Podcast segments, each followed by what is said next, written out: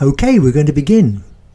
Now, this recording is the 40th anniversary recording celebrating the South Lindsey Ecumenical Partnership Flower Festival held in New Bolingbroke in July 1980. It's taken from It's Rum Life, Book 3, uh, Northcote Tales, 1970 to 1984. This, in fact, is chapter 30. It's called Our Trout by Schubert. The date is summer 1980. The place, New Bolingbroke, a small historical village located exactly 10 miles north of the port of Boston. There was an important event, important event to celebrate the South Lindsey Ecumenical Partnership. Our numerous local churches and chapels had all been suffering dwindling congregations for several years, and in 1977 we had been formed into the South Lindsey Ecumenical Partnership. At its inception, Frank Byrne from Anton's Gowt and I had been appointed joint chairman. Frank was a prominent local Methodist and I at that time was the Anglican representative on the Lincoln Diocesan Council of Churches for Ecumenical Partnership, now called Churches Together. The whole idea was to share the available facilities that both Methodists and Anglican congregations used. Not only did this include the churches and chapels, but the priests and ministers too. They were joint licensed by their individual bishops or chairman of district to officiate in buildings of either denomination. This was not a new idea, but had only been tried once before in our diocese. Initially, there were mixed feelings, but quite soon the individual congregations grew more used to the fact that they had access to more services and the different outlook of the priests and ministers. Inevitably, the object was closure of some of the less used buildings on either side, and this was always looked on with sadness for those concerned. The time had come now, we felt, to celebrate our considerable progress and continued joint goodwill. It was time, too, to tell the county community that despite considerable misgivings from various quarters of church and chapel hierarchy, these mixed denomination groups can really work. As I've mentioned, the task they set us had been to share worship, share vicars and ministers, and share our houses of worship too. I must digress a little to illustrate that it was not all sweetness and roses. There were one or two times when we began to disagree, but it never lasted long. Mixed blessings. This illustration I feel I must give was the planning meeting for our very first anniversary get together for the various church and chapel congregations. There were eight buildings and congregations involved, including New Bolingbroke, Carrington, Frithville, Sibsey, and Sibsey Northlands, in all covering about 40 square miles. Some were large, some were very small, but they all had their say. I was chairman for the planning meeting for our first celebration. The meeting was in Frithville Chapel. As referees, on my left I had the Anglican priest, and on my right the Methodist minister.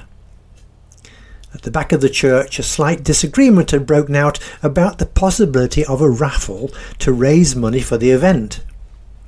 While various members were airing their individual views on this subject, I turned to the Methodist minister and, tongue in cheek, asked if this was an opportune time to raise the subject of a licensed bar. This caused raised eyebrows and smirks of amusement from both members of the cloth, who agreed that we should leave that somewhat controversial subject until later. I must add that the event went ahead with considerable success and was held in Carrington Village Hall. There was a licensed bar, but the raffle was not thought to be necessary. As a footnote, I'm sure many Methodist readers or listeners will agree that some of the more original variations of Methodist ideas, such as abstinence and strict control of any form of gambling, are still very much supported in many rural areas in the UK. The meeting we are looking at took place in 1978, and indeed now today, as I write this in 2009, we do not have to look far to see around us all the uncontrolled social problems largely created by both excessive drinking of alcohol and the wholesale support of all forms of gambling by the current and previous governments. Those two profound ideas, originating from serious social problems in the 18th century, have an equally important message today the big day. It was April 1980 now, and we were only three months or so away from our big July event. We planned a joint flower festival. The entire joint congregations of our eight communities, churches and chapels, were to take part. This was not without huge initial trepidation. For example, we've not arranged any flowers. How can we possibly produce a good enough display? Lack of confidence had to be overcome, and among our joint community we had a lady living in Carrington who had indeed arranged flowers for some time. She was very good. She formed her own committee and quickly held events to raise funds and provide encouragement to buy the hundreds of blooms and plan the event in detail. Enthusiasm spread rapidly, and sufficient outside groups became involved to give us an entertaining variety of subjects to fill the two designated places of worship. New Bolingbroke had been chosen for the event as it had a church and a chapel, and in between a perfectly functional village, uh, no, town hall, where refreshments could be provided for the visitors. The festival was to take place over a long bank holiday weekend, and I had suggested that on the Saturday evening, to add extra spice to the whole event, a brass band concert could be heard could be held in the church. As I had suggested the idea, one of my tasks was to arrange the music. The band was duly booked, but closer to, to the date, the band leader approached me to suggest that in the interval while band members were recovering their breath, we should find a singer. I had a secretary about this time, a well built Yorkshire lass by the name of Heather. My office was in Horncastle, and I could not really afford the luxury of Heather, but she was good at organising. The subject of needing a singer was mentioned, and quite by chance, Heather admitted that she had been an amateur opera singer and could still manage a respectable alto soprano first hurdle over. Next question was what to sing. We had only a couple of weeks to finalise arrangements. Certainly no time for extended rehearsals. The Trout by Schubert was something we established she knew by heart, so all I needed then was a pianist. The schools had almost finished their summer term, but I still had chance to contact every music teacher within 30 miles not one, would or could accompany Heather with little or no rehearsal time and certainly for no money. I was stuck, well and truly. But true to form, after praying for help, it arrived in the form of our local vicar. David. The Reverend David Loke was a truly amazing man. When first coming to our group of parishes, as happens time without number with a new incumbent, he had to make some changes that he thought necessary and was none too popular. David was the man who imposed me on the Diocesan Council of Churches and sponsoring body for ecumenical partnership. He had for a little time been honorary secretary for their meetings, and because of his progressive arthritis, another reason for his lack of enthusiasm for playing in public. He persuaded the council that he needed an assistant. the lack of an Anglican, Anglican representative for the diocese to the council coincided and I was appointed as David's assistant in this dual role. A more unconventional Anglican you would not wish to meet, and the thought that I was supposedly representing all those hundreds of pious and more virtuous church members throughout the entire Lincoln diocese sometimes gave me cause for consideration. The South Lindsey Ecumenical Partnership had been formed, and as its joint chairman, perhaps I, after all, did have some worthwhile contributions.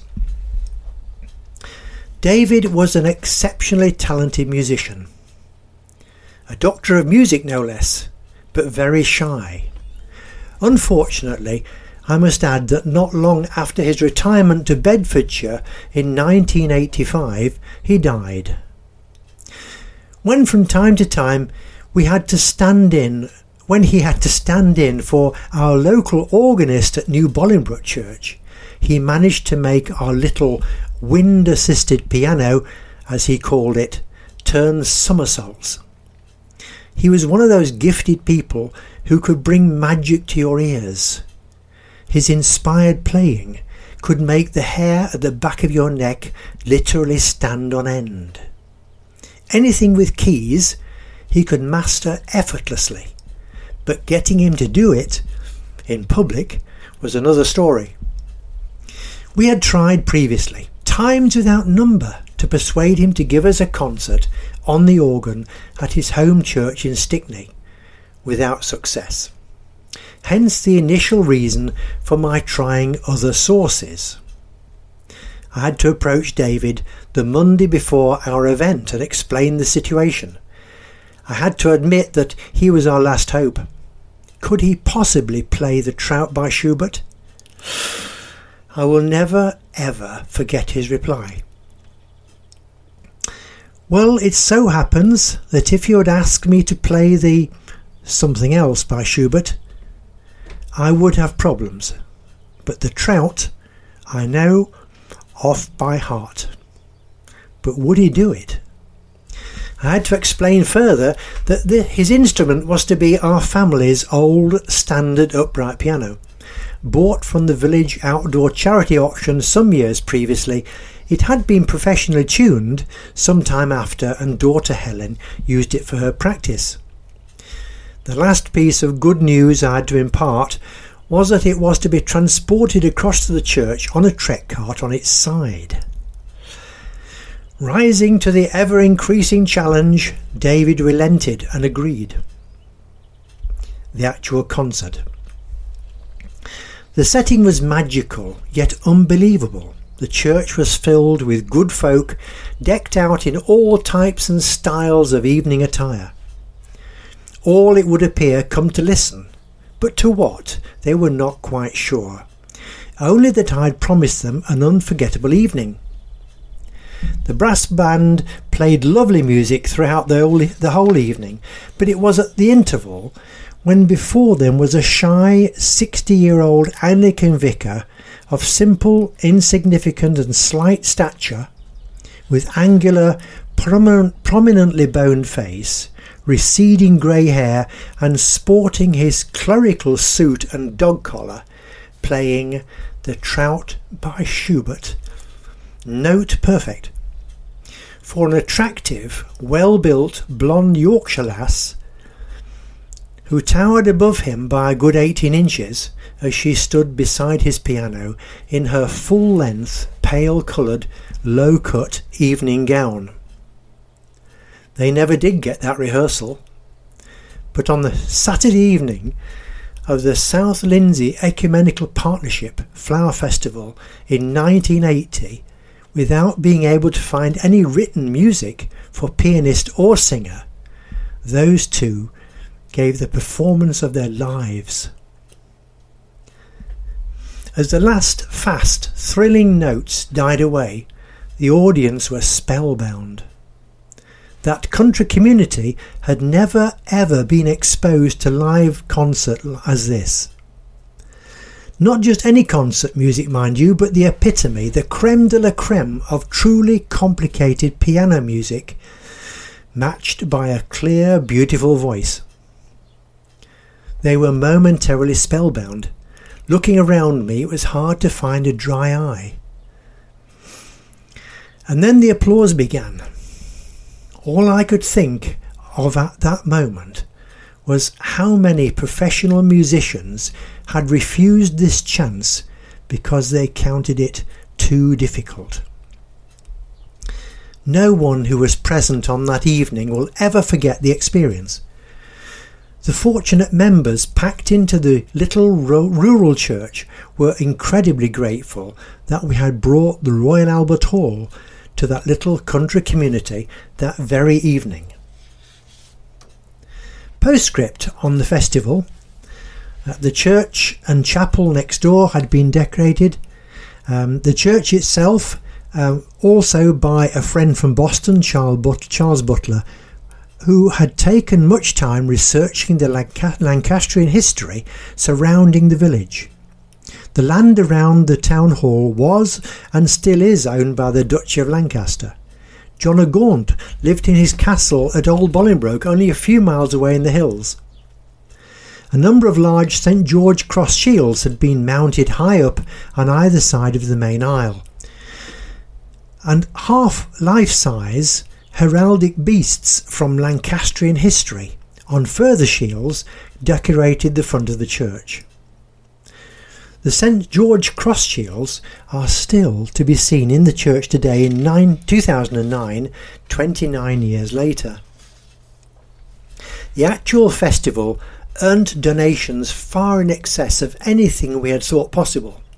The proceeds were divided equally between each church and chapel in the partnership. As well as church members, displays were provided by the local Scouts and Cubs, Football Club, Women's Institute, Young's Farmers Club, and various local businesses. Finally, an important note about St Peter's Church in New Bolingbroke. Um, the, it has a church window to the west, totally unique divided into four seasons and shows scenes from South Lincolnshire, surrounded by seasonal illustrations. It's something that everyone ought to see. Among the most interesting are Boston Stump, seen from the mouth of the River Witham as it enters the Wash, and in the other corner, Tattershall Castle at harvest time with a boy and a Dalmatian dog. There we are. I hope you've enjoyed this story a bit longer than usual. It's uh, in celebration of this special event that happened 40 years ago. It's brought to you by Cracker Books, written and read by Keith Sanders. You can find more stories to read. Keith Sanders is thestoryman.wordpress.com. Lots more audio stories to listen to on this Buzzsprout site, and there are lots of free videos of all kinds of subjects to see on Keith Sanders, the short story man, on YouTube.